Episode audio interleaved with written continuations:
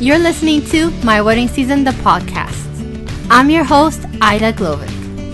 I photograph intimate weddings and elopements in Europe. This is the show where I provide overwhelmed wedding photographers with the inspiration, tools, and resources needed to build a thriving brand and business. Welcome back to my wedding season, the podcast. Spring is here, and I am so excited to finally see flowers blooming all over the place because let's face it, we are all done with winter, right?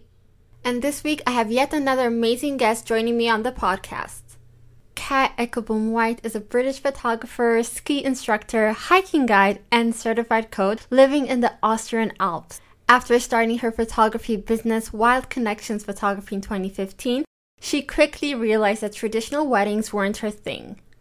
She created a super niche elopement photography brand that specializes in creating, guiding, and capturing multi date elopement experiences for her clients around her favorite corner of the Alps. In this episode, Cat talks to us about how she was able to continuously niche down in her business and how photographers can do the same. We talk about the benefits of niching, including the beauty of working with clients that align closely with your values and being able to charge premium prices. I am so excited to have Pic-Time on board as a sponsor for this episode. If there's one thing all of us wedding photographers can benefit from, it is a way to keep making our workflow more efficient and streamlined. I'm always looking for ways to optimize the way that I work, but know that there's still areas of my business that need some improvement. For example, I recently spent hours upon hours updating my website with blogs from my 2022 weddings. Ideally, it would have been done a few months back before the booking season started, but I just didn't get around to it. The truth is, I've been stuck in the classic way of blogging, which is tedious and time consuming. I would go through the wedding gallery, choose my favorites, get them approved by my clients, upload them to the back end of my website, and then start creating blog posts from scratch. Sure, I know that there are softwares that exist that help make the process faster and easier, but I just have resisted signing up for yet another subscription. I'm willing to bet that I'm not the only one who feels this way. That is why I'm so glad that Pic-Time is now integrating blogging into their professional and advanced plans. Now we can use Pic-Time not only to deliver beautifully designed galleries and slideshows to our clients, as well as to provide them with the options to purchase prints from the store, but we can also directly create blogs that we can integrate into our websites. On top of that, the blogs are quick and easy to make as well as SEO optimized. I mean, talk about it being a game changer. If you're eager to also optimize your blogging workflow, upgrade to a professional or advanced plan and make sure that you use the affiliate code AIDA, A-I-D-A, so that you can get one month free. Now, without any further ado, let's start this episode with Cat. Enjoy. Cat, thank you so much for joining me on the podcast today. It's such a pleasure to have you on here finally. I'm so excited about it. I know, I'm so excited too. Like, I feel like I've known you for ages yeah. and we've had like the odd chat and things. Um, but yeah, this is really cool to kind of be here and and do something. I want to say more officially, but it's just yeah. another chat, right? it's just another chat. Um, yeah, I mean, our paths crossed in the most random of ways, I guess. Yeah. You know, more through Tim and you guys met in Iceland on that oh, workshop. Oh. If yes. I can track it back. Do you know what? Yeah, that's true. It was through Tim originally. Yeah. I, I'd totally forgotten that. and he's out of the picture now, and it's just us girls. okay. Yeah. I'm just kidding. No, he's cool. He says hi. I had him step out of the office for this recording, but he says hi. Oh, cool. Hi back. cool. All right. So I know everything about you, at least your business or some things. But for the listeners, if you can just kind of, if we can start a little bit back from you moving from England to Austria and how you got into photography. Let's just give people a little bit of a background and then we'll get deeper into the whole topic. Okay. Yeah, it's always it's such a long story that I'm like, okay, let's get the important bits in without making it last for an hour. So from yeah, yeah so I'm from England. My accent gives gives me away usually. Yeah. um, but I live here just outside Innsbruck in Austria. And I originally moved to Austria, it was just a temporary thing to do a ski season. Right. Um, awful job, but loved being in Austria. It was like I found my home. So that led me to go and become a ski and snowboard instructor. And Amazing. so I was doing a couple of years in I would do the winters, the northern winters here in Austria, and then I'd go to Australia or New Zealand in the summer. Did that for a little bit, which led me to meeting my husband, who is yeah. also not Austrian. He's Dutch. Um, oh, I didn't know that part. I always assumed oh, yeah. he was Austrian. Okay. New information. Yeah, no, my my husband is Dutch, but we met as ski instructors. Um, and we decided to move to Innsbruck for his studies, which was, I think now I think it's been probably almost 12 years um, wow. since that that started that adventure. And so that's kind of how we got here. But at the time, I wasn't a photographer. I didn't own a camera. I had no idea. Um, my husband's an architect. He's quite creative. So he had a camera and would sort of take photos when we went away. And it used yeah. to really annoy me how long it would take him to co- do compositions of things. Um, right, right. now, now the shoe's on the other foot. Um, but yeah, I had no really interest in photography for me. It was just all about being outside, being in the mountains. So I was a ski instructor for a few years. Um, in the summers, I was working in tourism um, as a, a, tour rep for an English travel company who were bringing people over here to the mountains. And it was only when we were planning our wedding that mm. I even kind of started to think about wedding photography. And it became, even though it was nothing that was ever on my mind before, it became this thing that was the most important thing for me for our wedding. Wow. Um, and I found myself getting really emotionally drawn into these photos of like other people's days being captured in these moments. And I was like, wow, this is, I don't know why, I don't know what it is, but this really speaks to me. So after our wedding, I was like, I'm going to buy a camera to take on our honeymoon and I'm going to become a wedding photographer. And also was decided for you before you got the camera. Uh, yeah, pretty much. The camera was like, okay, well, the first step if I want to become a wedding photographer is I need to buy a camera. Right. Um, and so I threw myself into the University of YouTube mm. and all these other online courses and blog posts. And I was like, I'm just going to learn to do it. Uh, did a couple i did i think i was looking at earlier i think my first two two and a half because one of them was just like a civil ceremony like weddings i shot for free i just posted in like these brides facebook groups like i'm learning to be a photographer yeah and can i come and shoot your wedding because i basically on the uh, disclaimer i've got no idea what i'm doing but if you don't have a photographer then can i do it so good um, like give us a year because that frames it yes. in our heads like to kind of place what's happening in the industry at that point? Absolutely. So our wedding was August 2014. Okay. Yeah. And I bought the camera to go on our honeymoon, which was in November of 2014. Okay, I hear. So you. it was in early 2015 that I started kind of putting out there, can I come and shoot your weddings for free? Um, and then I did a couple for free, so I wasn't really a photographer. I was like, right, okay, I need to get a website. I'm going to make this official. So I went down to our local chamber of chamber of commerce and registered to be a photographer as a business in October of 2015. Yeah. Wow. Yeah, that's when like actually things were also booming in the industry, right? And like a lot was happening also on Facebook 2015 is that Facebook how... was was big definitely back then Right. Um, Instagram, I don't think was really a thing, or it, it maybe just launching, but up, it was because that's leading us to 2016, where you know all the big names yeah. were coming to the surface, right? It, but yeah, it was it was certainly for me. Uh, Instagram was somewhere where you put these weird filters on your photos. Yeah, and... for me too. I was slow to get on it.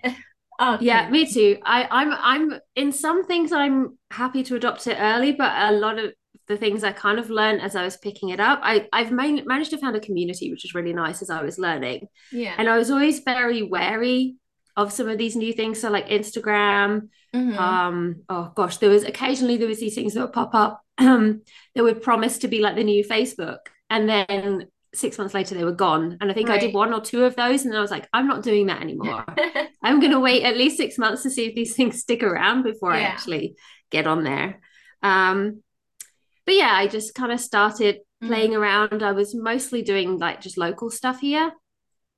Um, but I found it really stressful actually. like I'm not a native German speaker. I was yeah. speaking German back then, mm-hmm. uh, a mm-hmm. lot less confidently than I am now.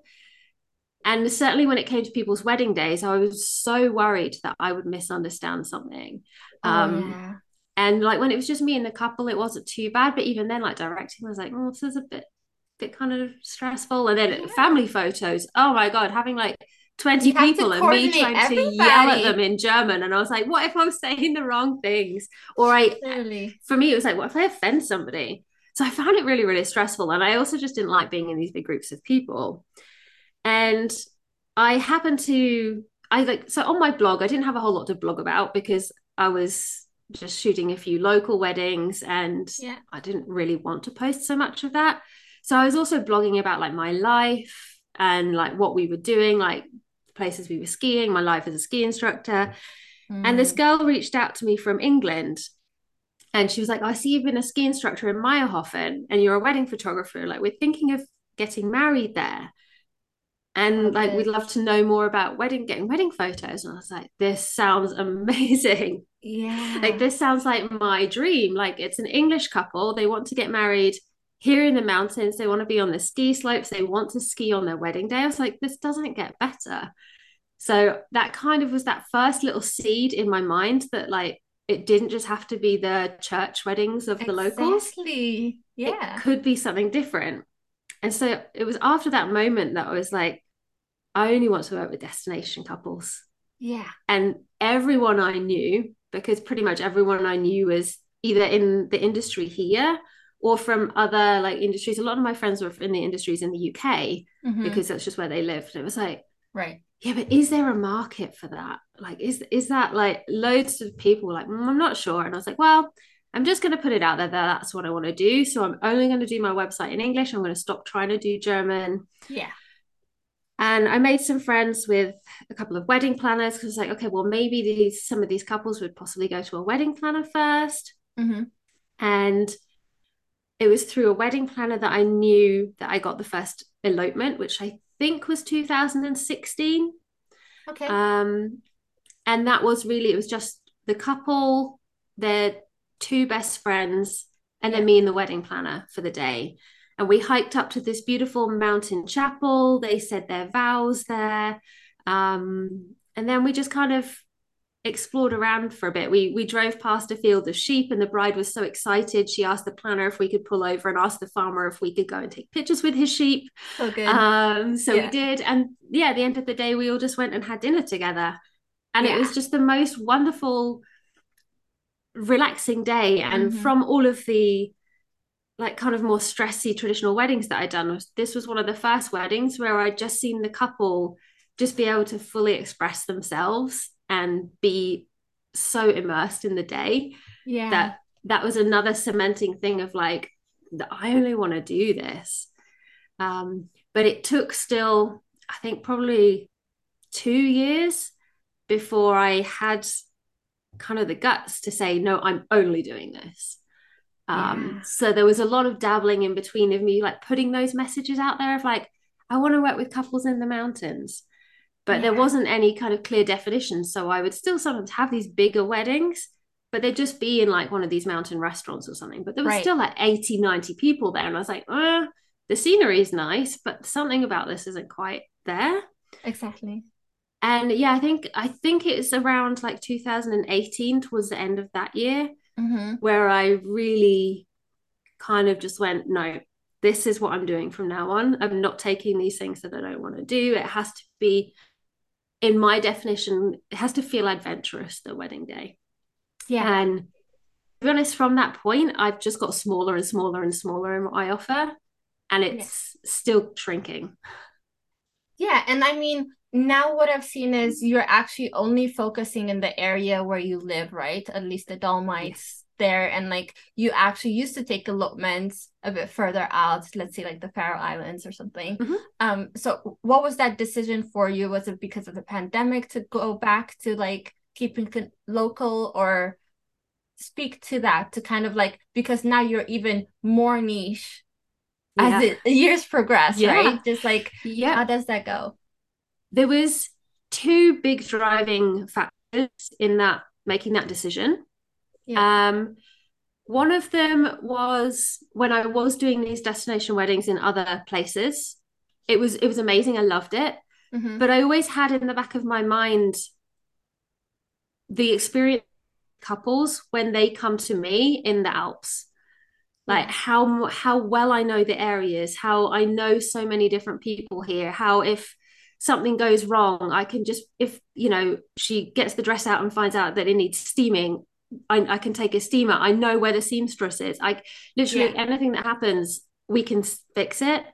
Um, that I know so many different backup ideas for trails and things. And when I was going overseas to places, even if it was places where I'd been two, three times before, mm-hmm. there was still that thing of I don't know it like a local. Right. And even if I've been here two or three times before, even in those like for the Faroe Islands, for example, I'd been I think once, like almost every year. But so many things had changed because of the evolution and the growth of tourism there. There was trails that you used to be able to hike on that you couldn't anymore, oh, things yeah. that you had to pay for um, that used to be just free to, to go to. And I was like, this, it's just so hard to keep track of. And I was like, the local people here know it the best. Makes so that sense. was one of the big things of kind of going, how can I serve my couples best and be the be the expert that they deserve? Yeah. And that was I stay in the areas that I know. And the second big part of that was really my conscience and my climate anxiety. Mm, so where yeah. we live, I our house has a view onto a glacier at the end of the valley. Yeah. And that glacier is usually got a kind of a snow covering on it all year round. And especially last year so the this this winter is also not it's been terrible but oh, last yeah, winter was bad that. as well. Mm-hmm. so last winter was really bad. And a lot of the glaciers didn't have enough of in german they call it the Firn so it's like right. I think the english is maybe like sort of the permafrost like the lay, layer of snow that just covers the the glacier that protects it throughout the spring. And then by the summer, it melts a bit, but it's enough to kind of help slow the melting of the glaciers. Right. And the glacier at the end of our valley that we we can see every day, it had no snow on it. It was just ice. Yeah. And for us, it was just like, that's just ice. And obviously, we had such a hot summer.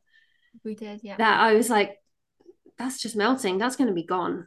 Like, and that's something for us like that is so important here is having these incredible natural features that for us yes they're our playground but they're just they're just wonders. Like they're mm-hmm. so incredible to see. Whenever i'm near them i just feel so tiny. Yeah and i was like i don't want to be contributing to one of the hugest reasons why these things are disappearing. Yeah. Um so I was like, I I'm I was like, I'm not gonna say that I'm never gonna fly anywhere again. Like my family lives overseas, and so yeah, sometimes we fly. Sometimes if we're going on holiday, we will fly. I was like, but I don't need to be flying these short trips across Europe for work. Yeah. When also I know there's somebody who's in those locations who is more of an expert than I am that can serve these couples better. So it all kind of linked in together really. It totally makes sense. And i mean the thing is we can't do everything perfectly right?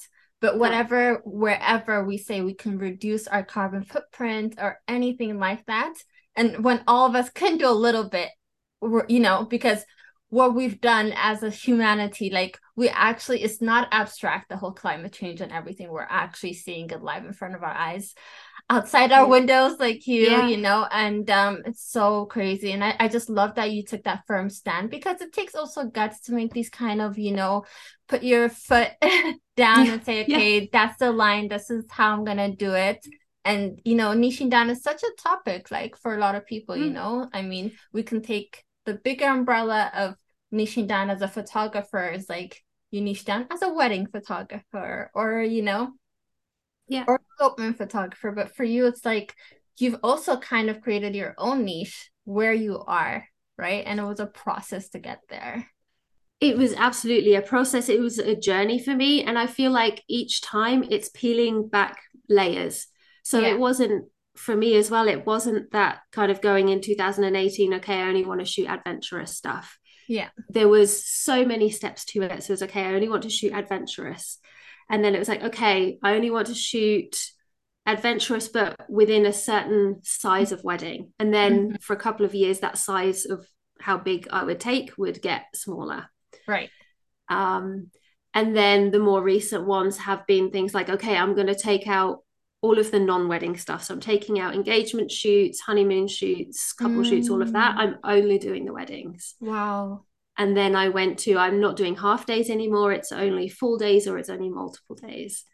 Right. And then the latest one was the or around the same time was the i'm not doing destinations anymore. I'm staying. Mm. for me it's i kind of it's a rough thing of like a three hour radius from where i live. For me that's my sort of home bubble. Yeah i get you.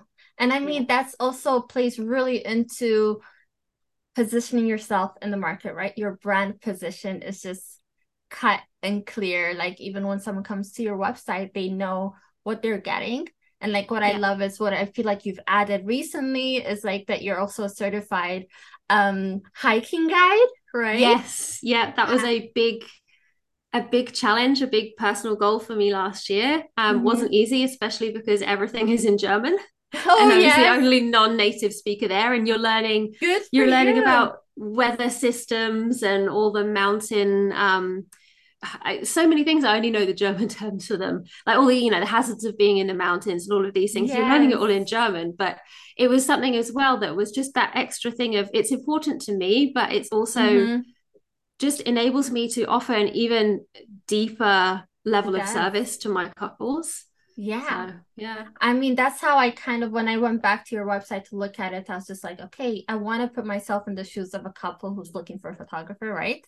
And who's yeah. looking to have an elopement, an adventurous uh, wedding, and obviously you are just separating yourself from any competition that you might have by all the things that you're just you are the to- go-to person if that's what they're looking for right the more you yeah. kind of focus on these things um which also leads to yeah making your competition relevant but i want to come around to pricing like yeah. I can imagine doing all this has enabled you to charge more as yeah. the years progress. So if we can talk Absolutely. about that because you know that's yes. what makes people nervous. So let's let's let's dive into that. I that's it is one of those things that I used to be really uncomfortable talking about pricing. Mm-hmm. And then I was like, if I'm uncomfortable about it, am I ashamed of my pricing? Like, is this? A... And then I was like, you can't be. So yeah. hit me. Any questions you have about pricing? I'm an open book and I love talking about it. Yeah, I mean, at the end of the day, if we're all kind of offering a similar service, right? We're mm-hmm. a little bit capped, right? Yeah. In terms of, you know, if it's similar, like it's just kind of like if our work is a bit similar, then our pricing, it's kind of like it's harder to justify going way more up. But the more you feel like you've positioned yourself as an expert, a specialist, and you actually are bringing that added value, people will be willing to pay for it. It's like at the end of the day, it's like what's the market willing to pay, right? And I feel like that's what's happened in your case. That mm-hmm. like you know w- when they know okay, no matter what, like I know you don't you you're not saying you're planning your couple's mm-hmm. weddings because that's something different, but you actually assist in planning, right?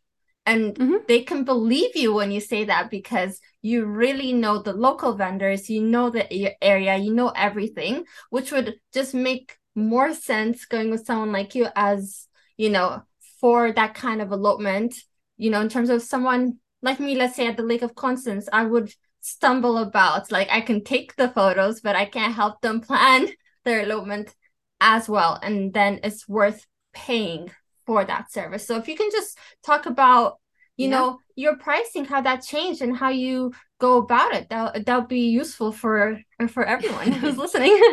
Yeah, I mean, I wouldn't say there was a really particular system as such. It was mm-hmm. just that kind of thing of kind of it's constantly reminding myself or making myself identify what makes me different to what everyone else is offering. Right. Um, and it wasn't as well that thing of okay well i'll just wait until i've got this and i was like no I'm, I'm putting the prices up because i believe i have something that other people don't so yeah. even right from the start when I was doing the skiing weddings. Mm-hmm. Um, when I after the first one, I was like, no, this is a thing that I can offer. I, you right. know, I used to be a ski instructor. I can ski backwards and take photos at the same time. It's amazing, like, yeah. There's not so many people that can do that, or the, or the difference is there maybe are other people that can do that. There's not as many people who would go, do you know what? I'm going to put that on my website and say this is this is what I do. Not necessarily I charge more because I can do these things, but it's, in, it's sort of implied of like. I can do this for you. I can do this for you. By the way, here's my prices. Yeah. And it's it's just being able to go in and and just know for yourself first what mm-hmm. you offer that is that thing that's different from yeah all the other people that you consider to be your competition. And everyone has something, but a lot mm-hmm. of people, for I think different reasons, are kind of or they shy away from actually claiming that and saying it's not saying other people aren't amazing at what they do. It's saying yeah, everyone else is amazing too, but this is what I do that makes me amazing. That's maybe different from those other people that you've looked at. Totally. I see you. Yeah. yeah, I think it's just this kind of uncertainty of like, okay, um, are there enough couples willing to to book these packages? To, you know, it's like what mm-hmm. a lot of people have. So in your case also like um I mean you definitely do seem to have the inquiries and the bookings to have a profitable sustainable business that keeps you going. But I think until you get into that, or for people, it's just kind of like, is there actually a market for that? And how am I reaching those people specifically? Like, how are you reaching those couples? Is it really because you have your SEO game so right? Or is it couples you've worked with before are really like singing your praises? What's working for you? Like, what's keeping it going? For me, it's SEO. Mm, yeah. It's SEO. And then when people find me, they yeah. so and I always ask every couple for feedback. As soon as they've booked me, yeah. I ask, why did you book me above anyone else? Because I'm not oblivious mm-hmm. to the fact that they will have looked at other photographers. Yeah. I don't exist in a bubble. Right. Um, and the thing that comes back over and over again, yes, it's your personality. They're like, we think we'd have a really great time together. Mm-hmm. But personality is really important but there's also that thing of like they probably would have got on with quite a few of the other photographers too. Yeah. um, but a big one for me is like you you just also just seemed to us to really know the area you seem to come across mm-hmm. as an expert. Yeah. And the bonuses we think we'd have an awesome time together. Yeah. Um so yeah that that's how they and and they're finding me yeah through google and they're kind of they generally will look at my website, look at a few of the articles that I've written and be like, okay, yeah. Then they'll look at some of the photos just mm-hmm. to check I can take photos. Exactly. Um, but it's more like it's for my knowledge, and that is mostly found through organic search. That's exactly um, what I thought because I mean, the thing is, you've put the hard work in. Like, you know, this did not happen overnight. All no. like the copy on your website that's the other thing about niching down is you can be more specific in how you write to that type of couple, right? Which um just for the listeners, I just want to take a little excerpt from your website just to show how you've written some of the copy where I feel yeah. like people coming on reading it are going to be like, "Yes, that's me," right? Um mm-hmm. first I'll just start off with like the header when you know you come on. So your website is wild connections photography. Let me just put that out there which everything is going to be linked in the show notes anyway. Uh, for love and adventure start your new life together in a setting more breathtaking than any wedding venue which is great. But i want and then obviously you're positioning yourself as you know austrian alps and dolomites elopement photographer and hiking guy. we already talked about that. That just really kind of you know that's your brand positioning for me. And you know it's um it's stuff like this that i just really love. You've written the truth is you feel happiest when you're outside in nature. In the mountains you feel the safe from the pressures and expectations of others. You feel free to be yourselves and celebrate in a way that's truly in alignment with who you are. No expectations no drama right Mm-hmm. And I was just like, yes, you're able to write so specifically because you've niched down to this point, not in terms of just like where you are, but the type of couples you're trying to attract. Yeah. And I'll I'll give you a secret behind some of that copy. Mm-hmm. Is that's actually taken from a quote from um, some questions that I ask my couples after their elopement. Oh yes. So why did you mm-hmm. choose to get married? Mm-hmm. And and I think that one particularly is kind of a, an amalgamation, like a pasting together of a few different quotes from so why my couples have tried to get married. But for me, it was really important not just to use my words, but also to use the words from the people who are actually there and doing it, who have been, you know, this is close to those moments when they've had to make that decision. Do we want a big wedding or do we want to just elope? And why do we want to elope? And so that's i think that is one of the most valuable resources that you can have for inspiration for your business yeah. is to just get that right from as in english you'd say right from the horse's mouth. Yes. Um, but to actually ask your couples to to explain to you why they want to do it. Um, and i think that's really important when you are kind of honing in on your niche especially for example now with elopements Mm-hmm. For me. I don't even see elopements as a niche anymore. I see it as a speciality within an industry. Yeah, like three, four years ago, yes. Like mm-hmm. when I started with elopements, no one even really called them elopements. Right. Um, it was just a wedding for two. Like oh. it was oh. just, or you know, a, a, wedding just the two of us. Yeah. Um, we want to just say our vows, and, and now we we call it an elopement, and that's become kind of the accepted redefined term of an elopement but at the time it was like well what does anyone even call this um yeah. you know and it's had so many names but it was easier for me when i did the website because there wasn't so much but i think it's so mm-hmm. much harder now especially for people who are interested in the elopement photography yeah um like specialty that there are so many around that it's hard to really pick out exactly who is your audience? Who are the people that you really should be working with? Because you can serve them like nobody else can. And the best way to find the words to express that is to ask those clients that you worked with who were those absolute dream the ones that you wish you could clone and work with over and over again. 100% you know uh, when we first started my husband and i like number one, we barely ever ask for like even testimonials or ask, if they say something, it's just like, oh, thanks, wonderful pictures, whatever. And then I just, uh, I don't know. It was, it's been a long road knowing how to go about these things, at least for me, you know. But one thing I learned along the way is um, it is number one, vital to ask for a testimonial, right?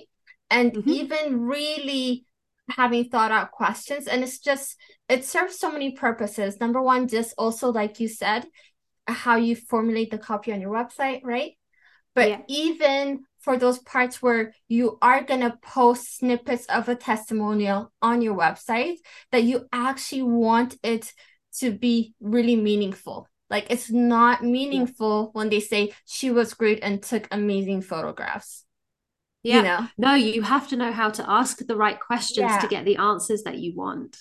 Exactly. So I just love that you integrate that into your copy. It was to the point that I thought, oh, maybe she really got an awesome copywriter, but it looks like you're doing your own copy, which is great. Like, kudos to that. And writing copy is not easy. Writing copy that's also getting you ranked on Google good. it's not easy. So yeah, it's true. And uh, funnily enough, I did hire a copywriter, and in the end, I barely used a single thing of what they wrote oh, because for me, they wrote some really great things, mm-hmm. but for me, it didn't sound and it didn't feel like me. It didn't feel like the things I would say, and it didn't feel like the things that my clients would say because they just right. the copywriter. She was great, but she wasn't kind of in the world that I live in and that my clients live in. Yeah. Um, she'd had a more traditional wedding. She was like, Yeah, I like being in the outdoors. But it was like, Yeah, there's being in the outdoors and then there's revolving your entire life around it. Yeah. Um, and so like I kept a few things, but I was like, Yeah, do you know what? Okay. Mm-hmm. But it also gave me real confidence in using my own voice and knowing because it made me initially or instantly go, Yeah, no, that's not right. Mm-hmm. Um, I get you. And I I totally get as well the struggle of like you said, it's not just writing content that res- resonates with your clients. It's also got to be good for SEO. Yeah. And I remember like the huge struggles that I've had, and I know some of my coaching clients have this too. Of like the I think the book by Donald Miller, Building a Story Brand, is mm-hmm. incredible. Mm-hmm. I have it, love it. But, but yes, there's the thing of like, do I build my website to follow that framework, mm-hmm. or because as well SEO is evolving all the time what would be an amazing homepage if you want to have the best optimized thing for SEO, the two don't go together. So then you're like, do I do it that way? Do I do it that way? How do I find a way to kind of bring them together? Mm-hmm. And it can be so hard. That, it really is hard, you know, because like, yeah, I would love to use like my headers, you know, the H2, whatever, for saying something wonderful and, you know, capturing them. But then I'm like, you know, Yoast or whatever SEO thing is like, use your keyword here, you know? And yeah. um I think you have to see. I mean, the other way is the blog posts or even like you are writing a lot of guides and stuff, and that can be the driver of SEO that brings them to the website. So I'm not sure exactly how you go about it, but I can imagine like not only do these guides really show you as an expert give valuable information, but those guides can be optimized um, for the search engines. And they are. It's mm-hmm. really my homepage isn't usually where people would enter my website. I wouldn't um, think so. It's yeah. usually where after they've been on a blog post, maybe clicked around right. a couple of blog posts, that they then often don't even click to the homepage. They'll click to the info and pricing page. Yeah. So the homepage actually doesn't get as much use as a lot of people think it does. Um, and you absolutely can optimize it, but you're often better going, putting the effort into the content because that is where people are more likely to stumble across you.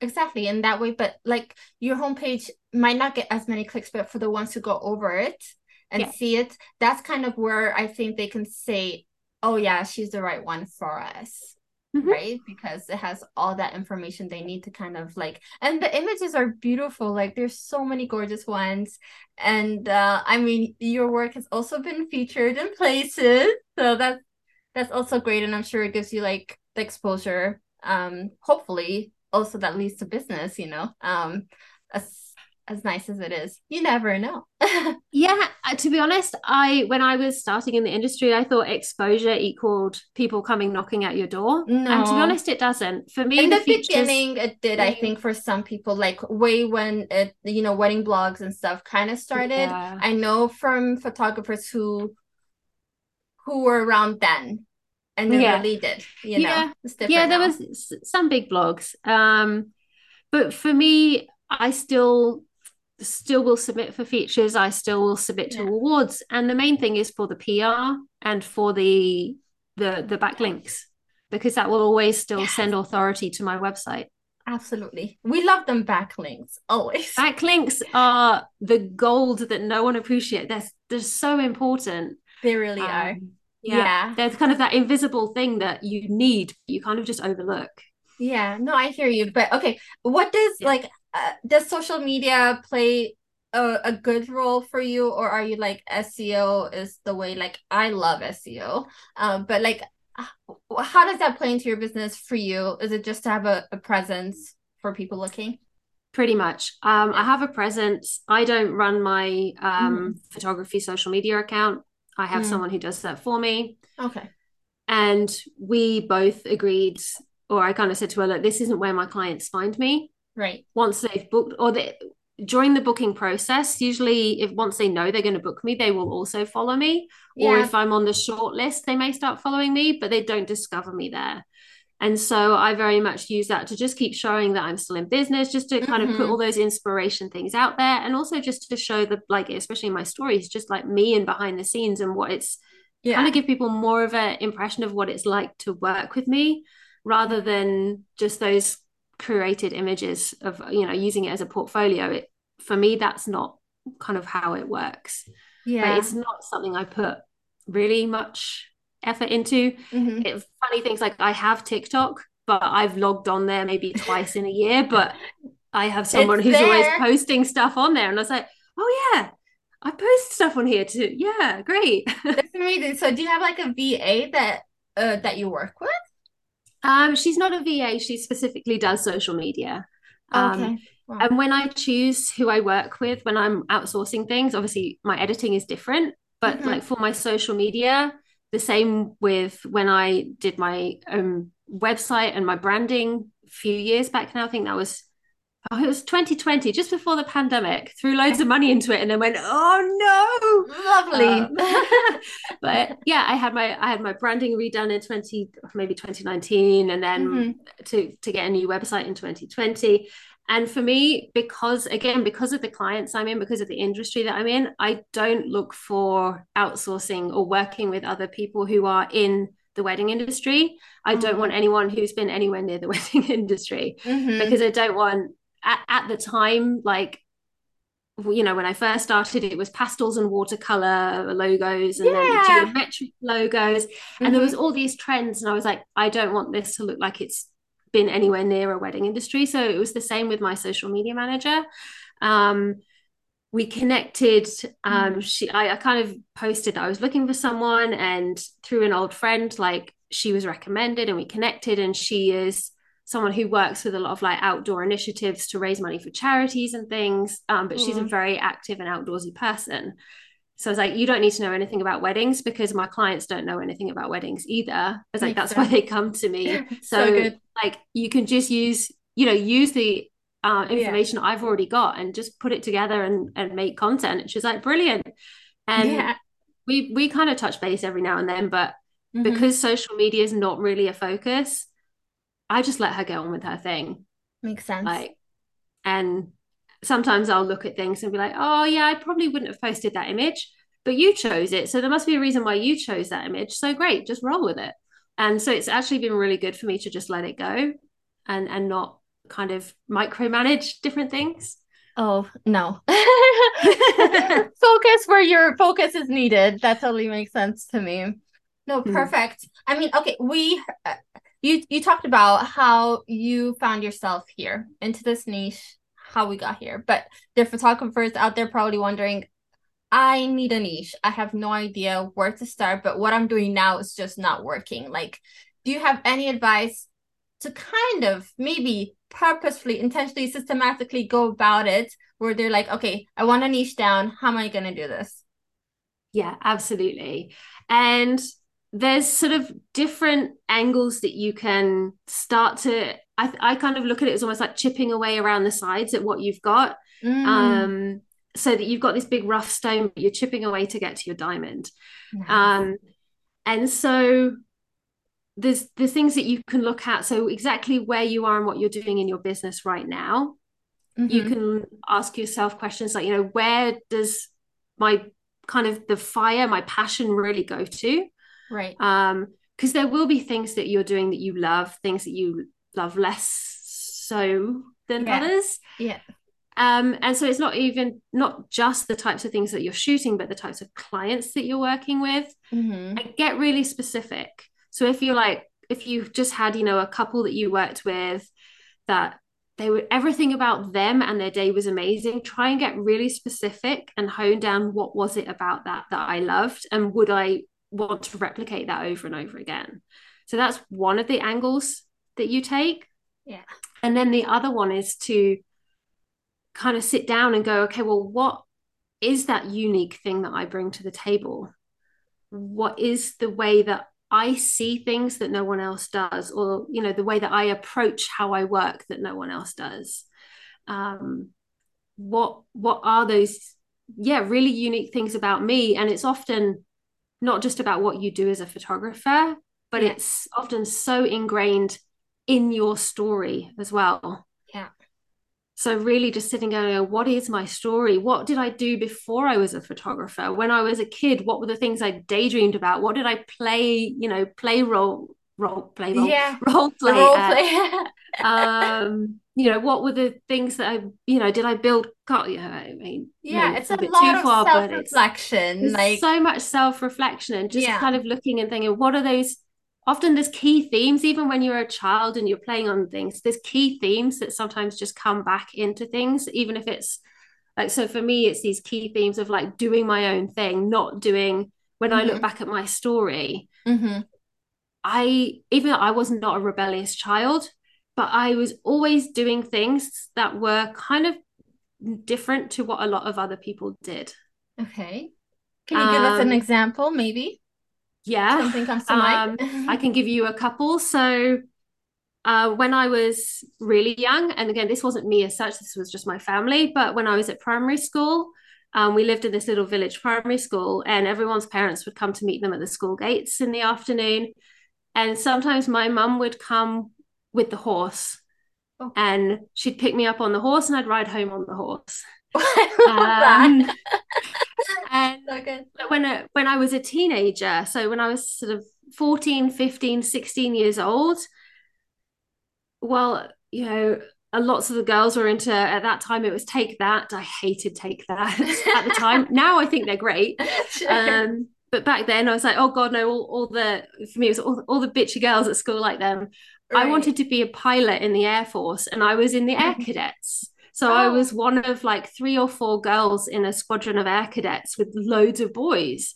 Mm-hmm. And it was kind of that thing. I never really thought about it at the time that I was kind of doing things that were different to uh, mm-hmm. air quotes most people right right but when i look back at my story it was always i wasn't trying to be different i was just following the things that kind of led my curiosity or my interests yeah yes. um and so that really is reflected in where i am now and and everyone has these stories but if you don't kind of sit and look at them and think like you know what is unique about me and what i bring to the table um yeah. and that's when you well stay you, true right when yeah, you stay true absolutely. to yourself then you have that longevity right you're not yeah. gonna burn out you're not gonna start hating it so like i think it's so important to probably also just really look at your values right and see 100%. that like it's aligning with what you do and especially with like this creative field of photography and you know running such a business is definitely yeah. and if you're building your niche around you and your story and even when you're looking at what things do i love to do the most what couples do i love to work with the most it still comes back to you and your values and your personality because you yeah. will love working with those people who share those values and it also means that you're building your niche not around a certain industry, but you're building it around you. Yeah. So that if things because every it's a journey, it evolves. So as you move through, maybe now you're a wedding photographer mm-hmm. and you build your business around you and the brand of you. And then five years down the line, you actually want to transition more into families and births or yeah. you know another form of photography and move out of out of the weddings and more into something else your brand is still built around you so it won't be True. this real kind of harsh line of okay now i'm going to change and everything has to look different turn. yeah it can it can just evolve from one to the other and it's just so much easier than kind of going yeah okay i'm done with that right have to start from scratch totally makes sense. And is this the type of stuff you cover? Like I know you have coaching programs. There's a four month thing that you do. Like talk about like people want to go deeper and actually really take the step to niche down. What do you offer? So I have just launched a new lead magnet, which is just a free mini course of mm-hmm. just kind of introducing people to the idea of of niching and yeah I mean, everyone's heard of niching, but this is kind of my my method, my brand of niching.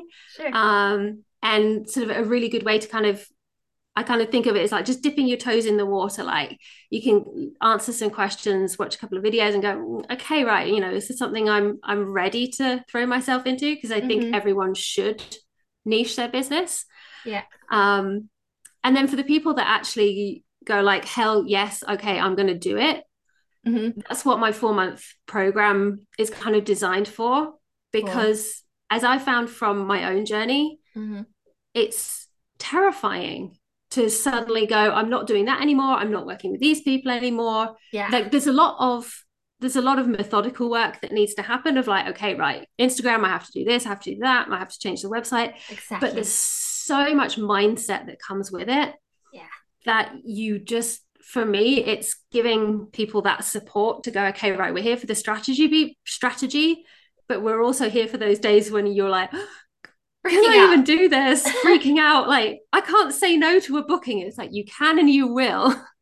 Um, and and getting to what's on the other side of that, which is just this amazing freedom mm-hmm. and having just the chance to say no to everything that you don't want to do yeah. and just only work with the couples you want to work with, only do the types of shoots that you want to do.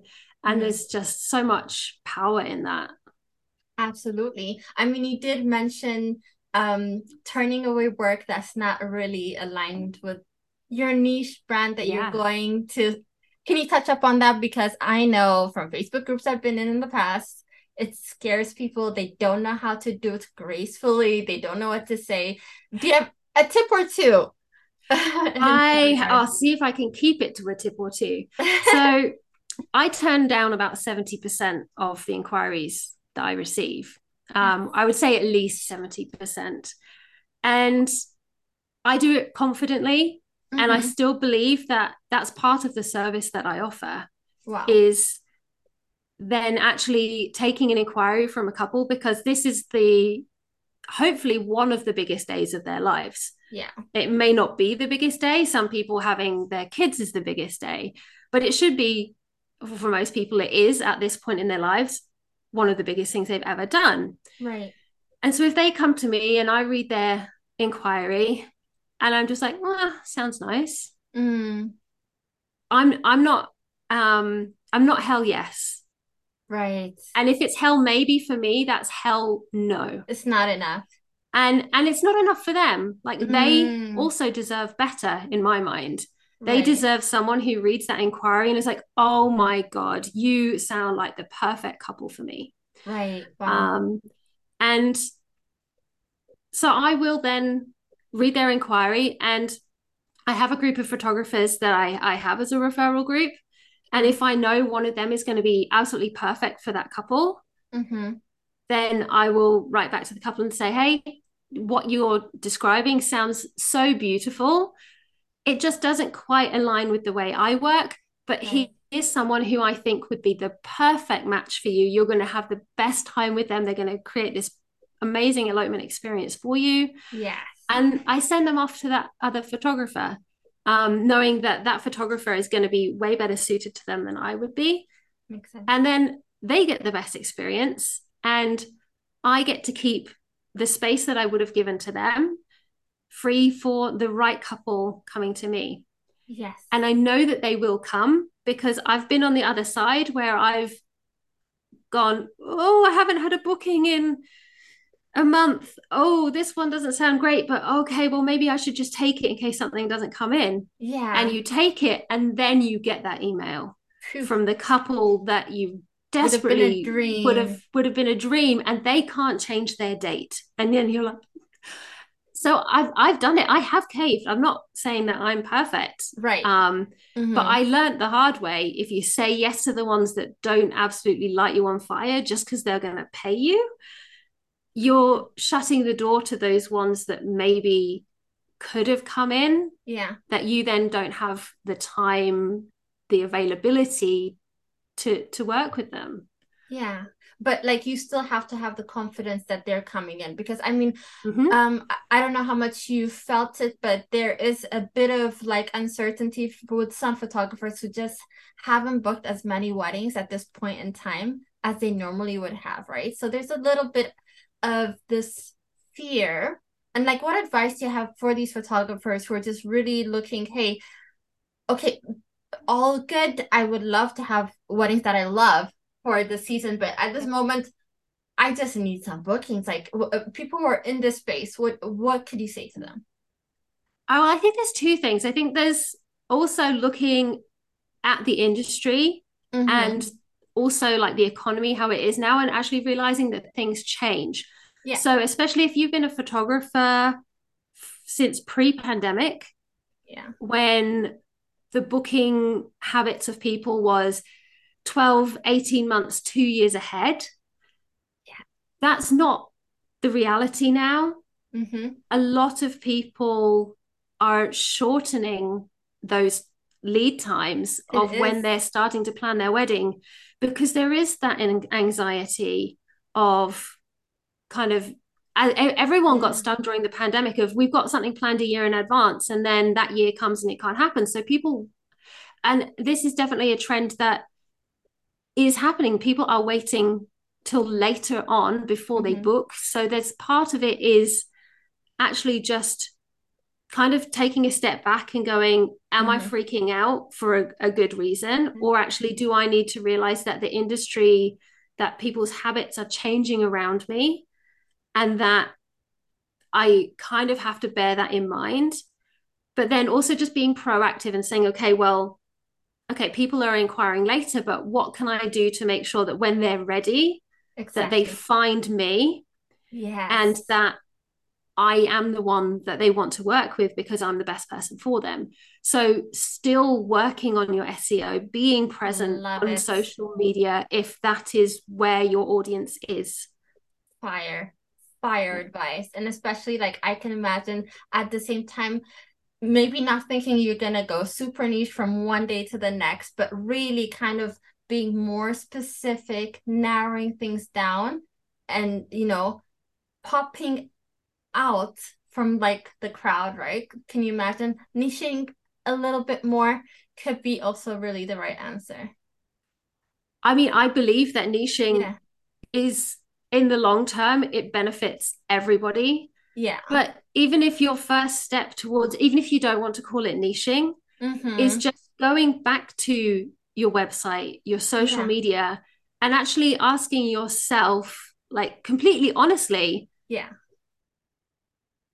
How do people know what makes me different to mm-hmm. other photographers? Because so many people go, well, it, it's the way my my photography style and sometimes it can be for yeah. instance if you only shoot really kind of grainy moody black and right. white and you never shoot color then okay maybe yeah but for most clients booking a wedding they can't tell these subtle differences that us as photographers say well that's kind they of a light and moody that's like a cinematic filmic mm-hmm. they don't see any difference i mean i've had clients in my past who've sent me pinterest boards of images and i'm like you booked me, but my work looks nothing, nothing. like that. But they don't see that. Right. And so it's just kind of your photography ego aside and going, well, it's they'll book me for my photography. I'm sorry to say that they probably that's a great byproduct, but yeah. What's going to cinch you over someone else is probably not going to be that. So yeah, really just going back in these quiet months if the bookings are you know a little bit slower right now, going yeah, why would someone book me over the person that I know is my biggest competitor? Mm-hmm. Am I stating on my website, in my social media, not I'm better than them because, but mm-hmm. I do, I do this, you know, I see things this way. I, and, you know, putting the cliches aside, but just being really honest and saying, you know, this is, this is why I'm special at what I do. And people don't do that. It's so easy to hide behind the cliches of lover of light and a capturer yeah, of memories and exactly. love uh, was it free free spirits. And it's like that's great, but that's yeah. I can give you 10 websites that have those words. What is your language? What is your different view of it? And and that's really the best thing that you can do to be ready for when these people land on your website and are looking for who to to move forward with. I couldn't agree more. Cat, you hit it in the head. Like you formulated that so good. I agree 100%. And I think if people are really taking your advice seriously, like they're going to be ready. And it's just so important to know, like you said, you know, it's just that those lead times have really gotten shorter, but it doesn't mean you need to stop working. Even if we talked more focusing on that copy on your website, but of course, yes, refresh your gallery, your portfolio, make it up to date. That matters still, but don't underestimate the words on your website. That's like 100%. the huge takeaway. Oh. Yeah, yeah. It's it. and that's the thing. It's so counterintuitive for us as photographers to yes. go. People don't book me because of my photos. You're like, of course yeah. they book me because of my photos. Mm-hmm. Like, yeah, no, actually. Exactly. Yeah, like yeah, we, you know, it's like we they book you because of you. Yeah, and the bonus that they get is you take really amazing photos as well. That is that's amazing. Oh, Cat, where can people find you? Give us every single website that you want us to know about everything. I couldn't give you every single one because I am a overachiever with way too many different projects going on. I know. I was checking out all the things, even the wedding blog and stuff, and I was like, oh, I don't think that's under you. We are the Wanderers. Um It used to be. I sold it. Yeah, it's sold um, off. But and there I was is, like, okay. there is a new project coming that is not ready to be announced yet. But um in terms yeah. of me right now, you mm-hmm. have as you mentioned my wedding photography which is wild connections photography. Yeah. Super easy to find everywhere. Just put wild connections photography or instagram wild connections photo. Yeah. um but if you kind of are interested a little bit more on the other side of my business so I, you know a lot of the things that i talk about from the the back end of my business are the strategies that i use for social media for blogging. Mm-hmm. um it's the adventure wedding academy. Yes. And um, what hopefully when this goes live because it's finishing touches right now so we're going to say that it's live. Um, is this mini course that i mentioned which is on niching and just the first steps that you can take to to get get into your niche um, and that's adventureweddingacademy.com forward slash niche. It's perfect and there's so many resources on that website so many blog posts that you've written over the years. I've visited a couple times, more than a couple. Uh, thank you so much for all the stuff that you put out there, all the content. You are just a force to be reckoned with, Cat. I really love to see what you're doing, where things are taking you. I love that I've seen your, you know, journey in the past few years since I've seen you in the industry. It's amazing. Yeah. And thank you for all that you shared today. Really, really good stuff. Love thank it. you. I I've had just the best time talking. It just feels like we're having a chat. yeah. Um, that's what I say my podcast is is just a good conversation. I'm always thinking people have a takeaway here or there, you know, because it's just everyone's so open who comes on and just shares so many good insights. So great. Thank you so much. You're welcome. Thank you so much for having me. Thanks for tuning in to today's episode of My Wedding Season, the podcast. To be notified as soon as a new episode goes live, make sure that you subscribe. I'd love for you to write a comment or leave a review. Let me know what you want more of.